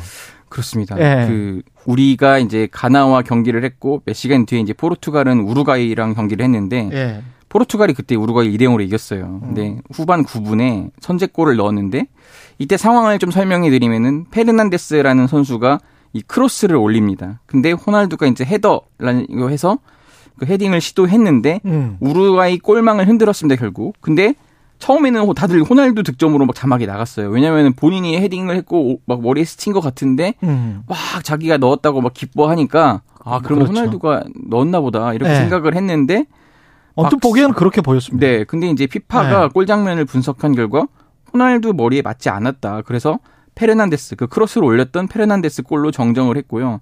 그 경기를 하는 와중에 그렇게 정정이 된 네, 거잖아요. 정정됐습니다. 예. 근데 문제는 뭐냐면 경기 종료 후에도 이거 내 머리에 닿았고 내 골이다. 이런 식으로 계속 주장을 했고 호날두가 계속 그랬어요. 예, 그래서 네. 포르투갈 축구협회까지 심지어 나서가지고 이걸 호날두 골로 인정받기 위해 노력할 것이라고 지금 외신 보도들이 나오고 있거든요. 아. 그러자 월드컵 공인구 제조사인 그 아디다스가 한 방에 네. 호날두 골 아니다 이렇게 정리를 했습니다.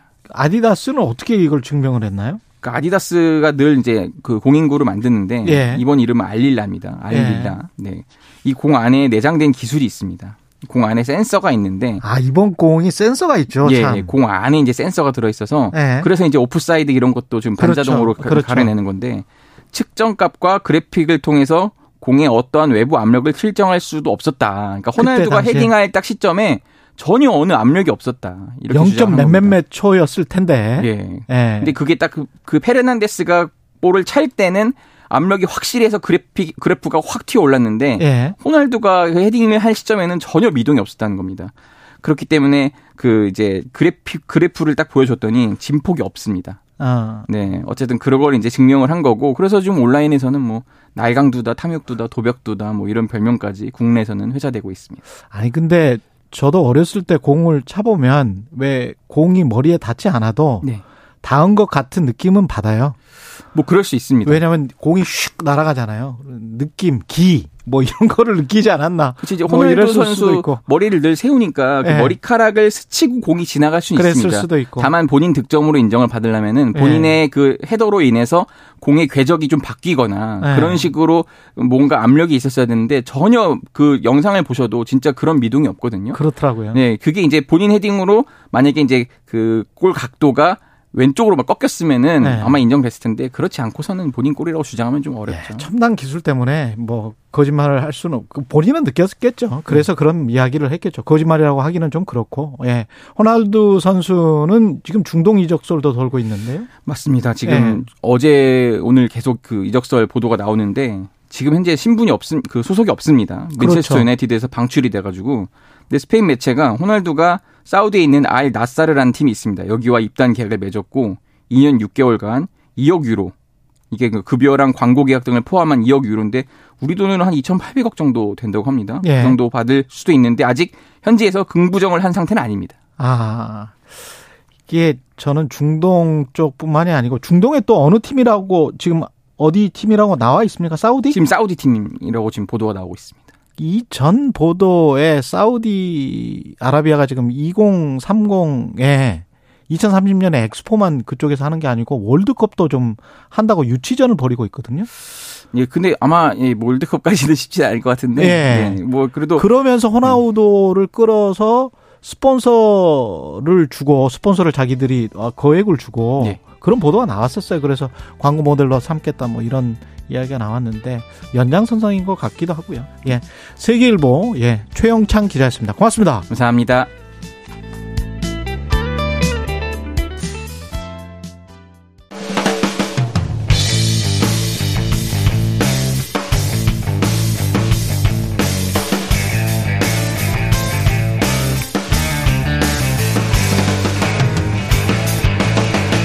최경영의 최강 시사.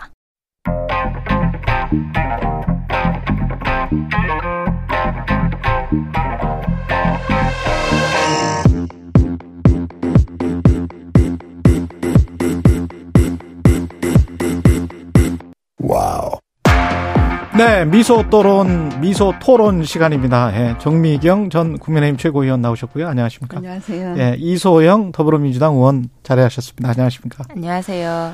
예. 민주당이 지금 이상민 행안부 장관 해임 거리안을 발의를 했고요. 어, 처리가 어, 처리가 될까요? 어떻게 보십니까? 일단 이소영 의원님. 오늘 본회의에서 보고될 예정이고요. 네. 해임 건의안 72시간 안에 표결을 해야 되도록 되어 있는데 그렇군요. 저는 뭐 처리가 될 수 있을 것으로 보입니다. 예. 그러면 과반이 넘기 때문에 뭐 무난하게 이제 처리를 한다고 하면 그 안에 국민의힘이나 대통령실이 뭔가 결단을 내려서 어 오히려 찬물을 끼얹어 버릴 가능성 그러니까 어 스스로 사의를 표명할 가능성은 어떻게 보십니까? 이미 민주당이 지금 이상민 장관 해임 건의안을 발의하고 통과시키는 게 찬물을 끼얹는 거예요. 찬물을 왜냐하면 끼얹는 것이다. 예. 네, 국정조사 지난번에 어렵게 사실 국정조사 합의했잖아요. 예. 예산안 타결 다음에 음. 합의하고 그다음에 하자고. 그런데 지금 갑자기 뜬금없이 이상민 장관 해임 하나 하겠다. 민주당이 예. 이렇게 나오는 건 일단은 국정조사는 그 관심이 없구나. 음. 이런 생각이 들고 그다음에 두 번째는 이 찬물을 확 끼얹어 갖고 네. 뭔가 또 이 윤석열 정부를 흔들려고 하는구나. 예. 라는 생각이 드는 거예요. 예. 그래서 왜 이럴까 저도 고민을 되게 많이 했어요. 예. 왜 그러냐면 그 국정조사를 하게 되면 음. 그 행안부 장관도 이제 국정조사 대상이 되잖아요. 예. 그러면 거기서 다 이제 국정조사 한 이후에 예. 민주당이 그 다음 스텝으로 그러면 장관 해임 건의 뭐 발의 뭐 여러 가지 할 수 있는데 음. 이거를 국정조사 하기도 전에 지금 왜 이렇게 찬물을 끼얹, 끼얹을까 생각을 해봤더니 예.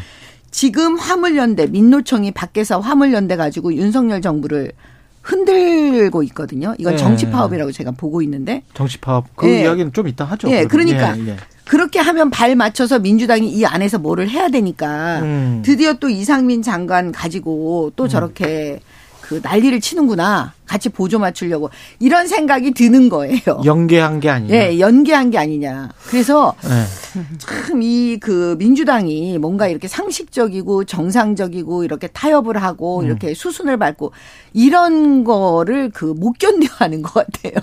뭔가 이 알겠습니다. 자꾸 그 찬물을 끼얹으니까. 이소영 의원님, 그러니까 11월 24일에 이제 국정조사가 시- 시작됐단 말이죠. 사전 준비 기간이 이제 시작됐어요. 그러면 국정조사를 왜 이 시점에 했느냐 이런 이런 질문에 관해서는 어떻게 생각하세요? 아, 국정- 국정조사가 아니고 해임 발의안을 왜 국정조사 시작하고 어 한 것인가 이렇게 지금 여당에서는 물어보고 있는 거잖아요.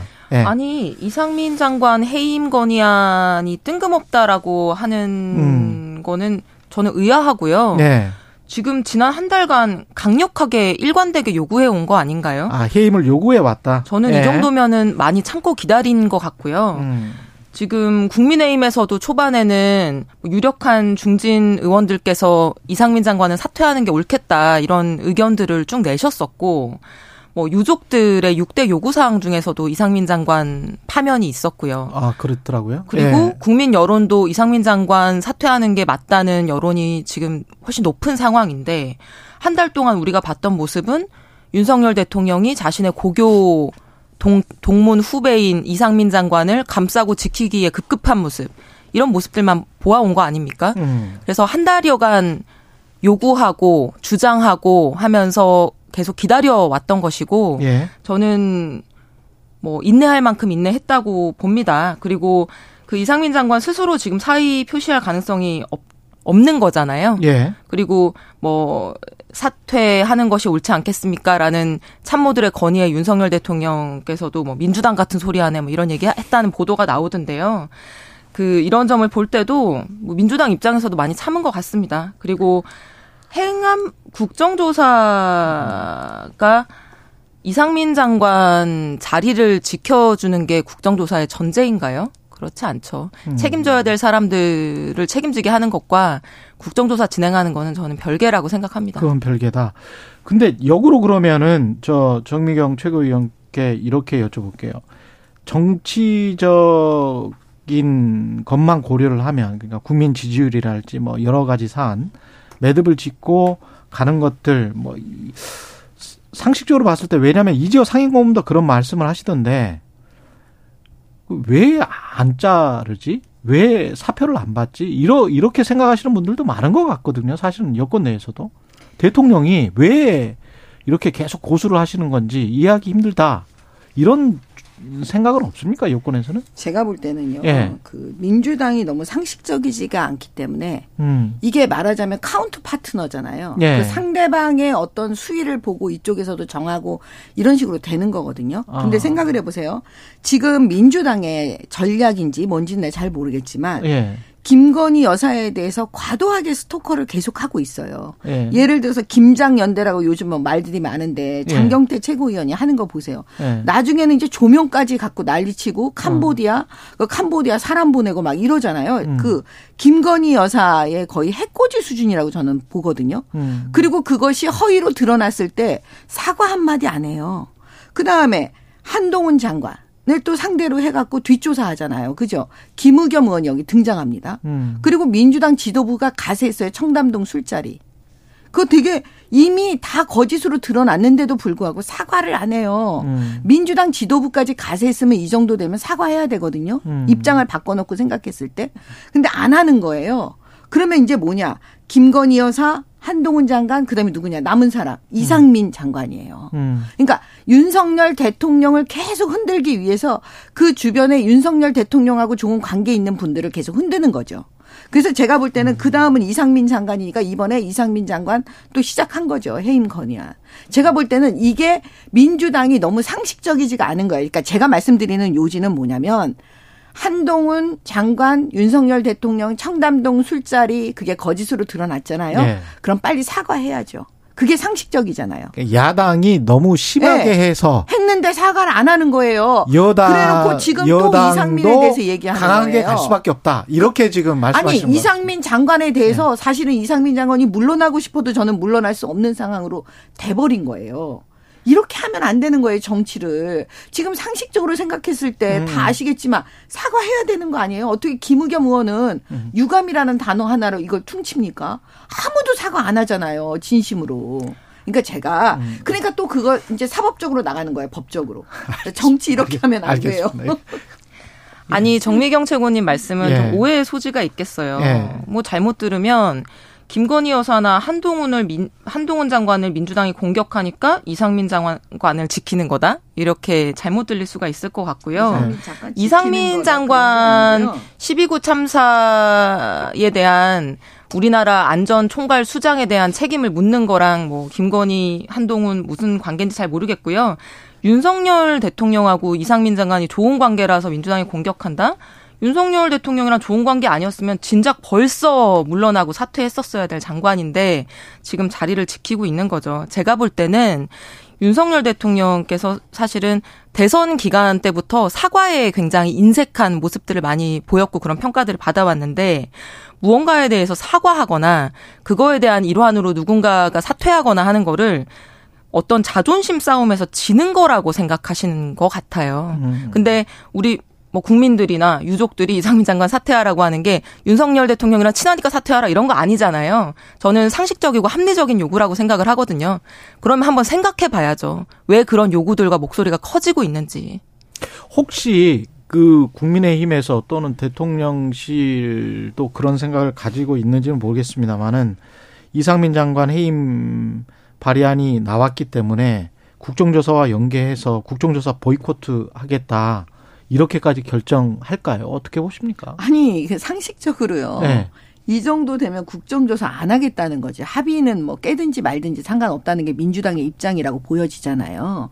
왜냐하면 지금 어렵게 국정조사 합의했다니까요 여야가 그때 아니, 뭐라고 근데 그랬어요? 이, 이거 하고 이제 지금 아니 그러니까 제 말씀은 이야기는, 말씀드리면 예, 예, 예. 그러니까 문제는 뭐냐면 음. 정치를 이렇게 하면 안 된다는 게 뭐냐면 합의가 됐으면 어. 일단 합의대로 국정조사를 하면 거기서 이상민 장관에 대해서 충분히 물어볼 수 있는데 그 전에 이상민 장관에 대한 합 저기 뭐지 해임하겠다 이렇게 나오는 건 네. 국정조사 안 하겠다는 얘기잖아요. 그렇게 받아들여질 수밖에 없어요. 국민의힘 입장에서는 국민의힘 입장에서는 그렇게 받아들여져서 네, 국정조사 할 수가 없다니까요. 이거는 합의를 이미 깼어요. 민주당이. 그럼 보이코트 하는 거예요? 보이코트가 아니라 그쪽에서 깼기 때문에 이거는 하- 할 수가 없다니까요. 합의를 이렇게 깨는 사람들이 어디 있어요. 할 수가 없다. 근데 무슨 네. 합의를 깼죠? 제가 뭐 100번을 다시 살펴봐도요. 국정조사 합의에 이상민 장관 자리 보전하는 내용은 없습니다. 국정조사 하는 이유는요. 뭐 다른 이유가 아니고요. 정쟁하자는 것도 아니고 뭐 이상민 자리 지키기 하자는 것도 아니고 이 말도 안 되는 황당한 있을 수 없는 사건이 왜 일어났는지를 조사해 보자는 거예요. 국민들이 다 보는 앞에서. 예. 그게 필요하다라고 하면 이상민 장관 거취하고 이 문제를 왜 엮습니까? 저는 정치 그렇게 하면 안 된다라고 하셨는데 정말 집권 여당이 이렇게 하면 안 됩니다. 지금 이상민 장관 해임 건의안 얘기 나오면서 뭐라고 하고 있습니까? 국민의힘이 국정조사 보이콧하겠다. 예산안 처리도 이러, 이렇게 되면 물 건너간다? 이게 집권 여당이 할 말입니까? 저는 여당 그리고 정부가 자기들이 해야 되는 적극적으로 나서서 주도해야 되는 예산안 처리에 이상민 장관 해임 문제를 엮어서 얘기한다는 것 자체가 굉장히 충격적이고 정말 이번 정부 들어서 이런 new normal이 생기고 있는 것 같아요. 그 국정조사에서요. 예. 장관이 없이 국정조사 할 수 없어요. 음. 장관의 대답을 들어야 된다니까요. 국정조사에. 근데 이 장관을 갖다 날려버리고 국정조사를 한다? 그건 있을 수가 없는 거예요. 그래서 국정조사를 안 하겠다는 깨려고 하는 거구나. 그래서 제가 그 화물연대 그 총- 민노총 그 총파업하고 이게 연대해 있는 것이 아닌가라고 제가 의심하는 거고요. 음. 그 다음에 그 이 민주당은 기본적으로 본인들이 어떻게 하는 거는 싹 얘기 안 해요. 그리고 나서 오로지 그 네. 국민의힘을 공격하는 거고 예. 지금 예산안도요. 생각해 보세요. 그게 여당 손에 있지를 않아요. 다수당이 민주당이기 때문에 민주당 손에 있는 거예요. 그래서 윤석열 정부가 뭘 하려고 하면 그 예산안은 다 삭감해 버리잖아요. 그다음에 이재명 대표가 하고자 하는 것만 증액을 더해 주는 거예요. 이런 예산안이 어디 있어요, 세상에. 네. 그래서 이렇게 윤석열 대통령을 무시하고 네. 윤석열 정부를 무시한다는 건 이건 대선 불복이다. 이렇게 보고 있는 겁니다. 알겠습니다. 화물연대 관련해서 지금 계속 말씀을 하시기 때문에 연계해서 지금 민주당이 이- 이렇게 하는 것이다. 이렇게 이제 그 주장을 하시는 건데 화물연대 그 협상을 첫날 하고 난 다음 날입니까? 그 전부터 그랬는지는 모르겠습니다만 그 전부터 그랬네요. 왜냐하면 이미자 의원도 우리 방송에 한번 나왔었기 때문에 굉장히 이제 좀 부정적으로 보는 집단 운송 거부다. 뭐 그런 이야기를 쭉 하다가 업무 개시 명령을 이제 전격적으로 내리고 이렇게 쭉 했잖아요. 그 이 과정은 어떻게 보십니까? 이렇게 하면 해결이 될 수 있을까요? 아니 이게 예. 정말 재저 흥미로운 예. 흥미로운 자료가 있어요. 예. 그 문재인 대통령이 그 노무현 대통령 관련해 갖고 쓴 글, 그러니까 운명이라는 그 회고록에 아, 나와 예. 있는데 예, 예. 거기에 이 지금 노무현 대통령이 화물연대 총파업 관련해 갖고 이제 사 그때 당시 이제 얘기가 나와 있는 거예요. 음, 화를 엄청 많이 내셨다는 거 아닙니까? 국가 경제. 예. 이 화물연대 그 파업할 때. 그렇죠. 예. 예. 근데 거기서 제가 놀랬던 게 또 하나 있어요. 그게 뭐냐면 군 대체 인력 투입도 검토 지시를 했다는 거예요. 그때 신문에도 나왔어요. 예, 사실, 강경하게 그때는. 지금 예. 하겠다. 예. 그게 왜 그랬냐면 그 핵심은 그 그때 당시에 이제 부산에 예. 사실 수치를 파는 그 모든 것들이 우리가 육료로 수송 수송하는 게 제일 많잖아요. 네. 양이. 예. 그러니까 이게 총파업이 돼버리면은 사실 너무나 국가 경제에 영향을 많이 미치는 거예요. 음. 그렇기 때문에 화물연대가 총파업하면 늘 뭐냐면 정부가 음. 그냥 다 내줄 수밖에 없는 거예요. 정부가 항복할 수밖에 없는 거예요. 네. 늘 그렇게 해왔어요. 그래서 노무현 대통령 때도 결과적으로 첫 번째 총파업할 때 타협했다, 타결했다고 했지만 결국 뭐냐면 정부가 두 손 든 거다. 음. 항복한 거다. 이러는 거예요. 그런 그렇게 대목이 해줬어요. 나오죠. 나오죠. 예, 예. 근데 두 번째. 이거 하고 두세 달 있다가 또 하는 거예요. 이분들이 예. 화물연대가. 그러니까 그때 드디어 이제 노무현 대통령이 아, 이거 안 되겠다. 법과 원칙대로 해야 되겠다. 예. 강경하게 가고 사법, 처- 사법 처리하고 이렇게 나오신 거예요. 예. 그리고 만든 게 뭐냐. 업무 개시 개시 명령입니다. 맞아요. 2004년도에 네. 그렇게 지금 말 그 말씀은 지금 쭉 그 정리를 해 주셨고 근데 이거 업무 개시 명령을 그때 만들었기 때문에 그리고 이제 그런 상황이 국가 경제에 심대하게 미치는 타격은 지금이나 그때나 똑같은 상황이라서 우리는 어 윤석열 정부는 이렇게 할 수밖에 없는 것 아니냐 이런 말씀이신 것 같습니다. 제가 예. 국토위원이에요. 음. 그래서 이 문제와 관련한 이제 관련 상임위에 있는데 예. 저는 이 파업의 전후 관계를 살펴보면은요. 예. 사실 이렇게밖에 평가할 수 없습니다. 이번 파업은 정부가 사실상 조장한 파업이고 파업으로 화물연대를 등 떠밀었다. 저는 이렇게 말할 수밖에 없고요. 예. 이게 업무 개시 명령이든 무슨 조치든지 간에 지금 노사정 관계에서 안전운임제와 관련해서 논의가 쭉 이어져 오고 이게 이제 음. 쟁점이었고 네. 안전운임제 일몰제는 올해 말에 일몰이 되고요. 그런 상황이었잖아요. 그러면 정부가 자신들이 할 수 있는 노력은 충분히 다 한 이후에 음. 그럼에도 불구하고 이 문제가 해결되지 않으면 어떤 카드를 검토해야 되는 거 아니겠어요? 예. 그러나 정부가 지금까지 뭘 했나요? 6월 달에 파업하고 6월 달에 화물연대랑 합의하고 이제 파업 종결시키면서 예. 안전운임제 지속적으로 추진하고 품목 확대도 논의하겠다. 이렇게 합의를 했단 말이에요. 그렇죠. 합의하고 나서 실제로 지금 이 연말이 다 되도록까지 제대로 된 교섭 한 번 없었던 거잖아요. 음. 그래서 아무것도 하지 않고 방치했죠. 그리고 제가 오늘 원희룡 국토부 장관이 SNS에 올린 걸 보고 정말 아, 이번 정부는 이 파업이 장기화 되기를 바라는구나 이 생각이 들었는데요.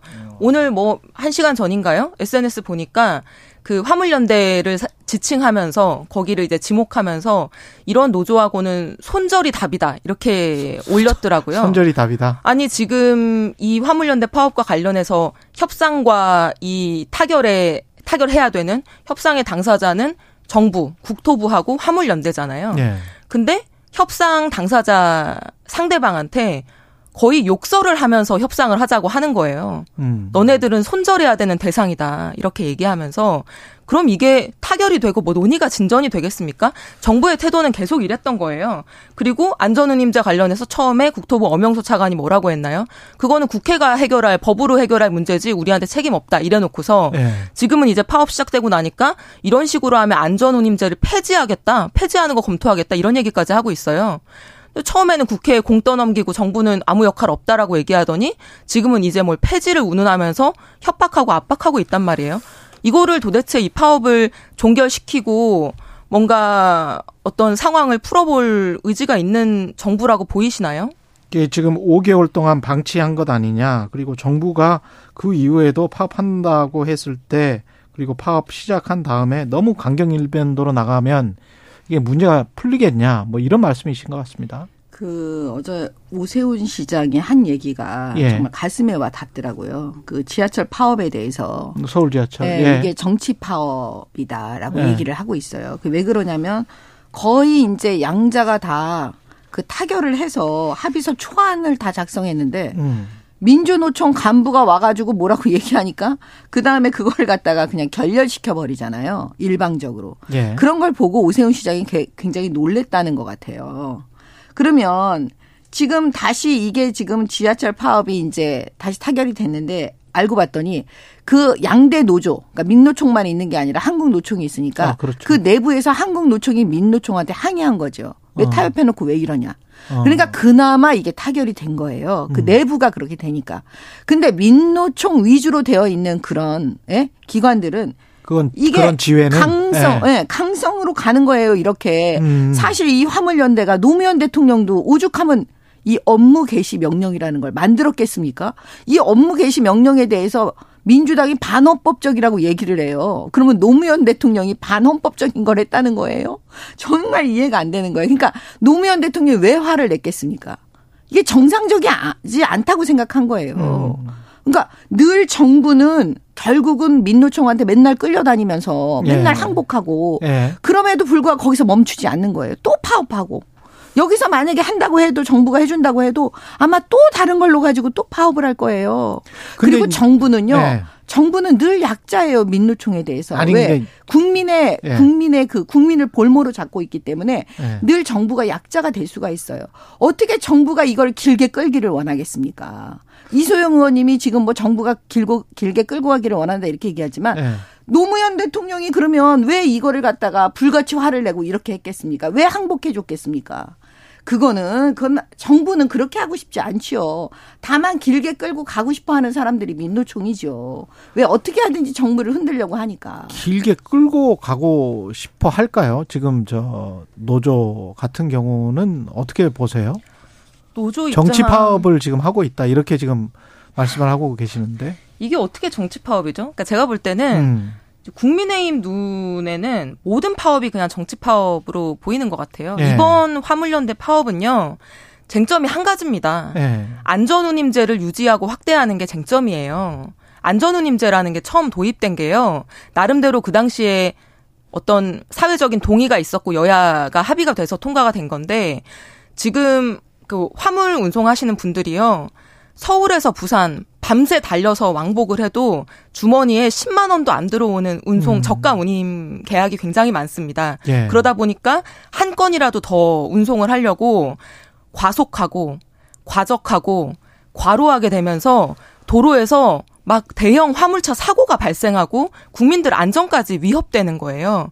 그래서 이런 안전의 문제를 해결하기 위해서 우리가 최저임금을 정하는 것처럼 몇 가지 품목에 대해서는 최저 운임을 정한 게 안전 운임제고요. 예. 이거는 단순히 그 운송하시는 노동자분들의 생명이나 안전을 지키는 문제뿐만 아니라 국민들의 사실 도로 위에서의 안전하고도 직결되어 있는 문제였던 겁니다. 예. 그런데 처음에 이게 도입될 때 일단은 이 이 운임을 책정하기가 용이한 두 개 품목에 대해서 먼저 도입을 해보자라고 했었는데 사실은 다른 영역 컨테이너와 시멘트 외에 다른 영역에서도 똑같은 과속 과적 과로 이 문제는 동일했던 거예요. 예. 그래서 지속적으로 그 3년 동안 요구해 왔습니다. 화물연대가 음. 품목 확대해달라. 그리고 불안하게 뭐 이렇게 기한을 정하지 말고 이걸 좀 안정적으로 이 제도를 만들어 달라고 요구해 왔는데 이제 일모를 며칠 앞둔 이 상황에서 이 상황에 이르기까지도 사실은 그 논의가 지지부진한 상태였으니까 음. 파업을 하게 된 거죠. 근데 예. 어떤 화물 운송자 또는 음. 노동자가 지금 뭐 수입이 없이 파업을 해야 되는 상황인데 이게 장기화 되기를 바라겠어요. 음.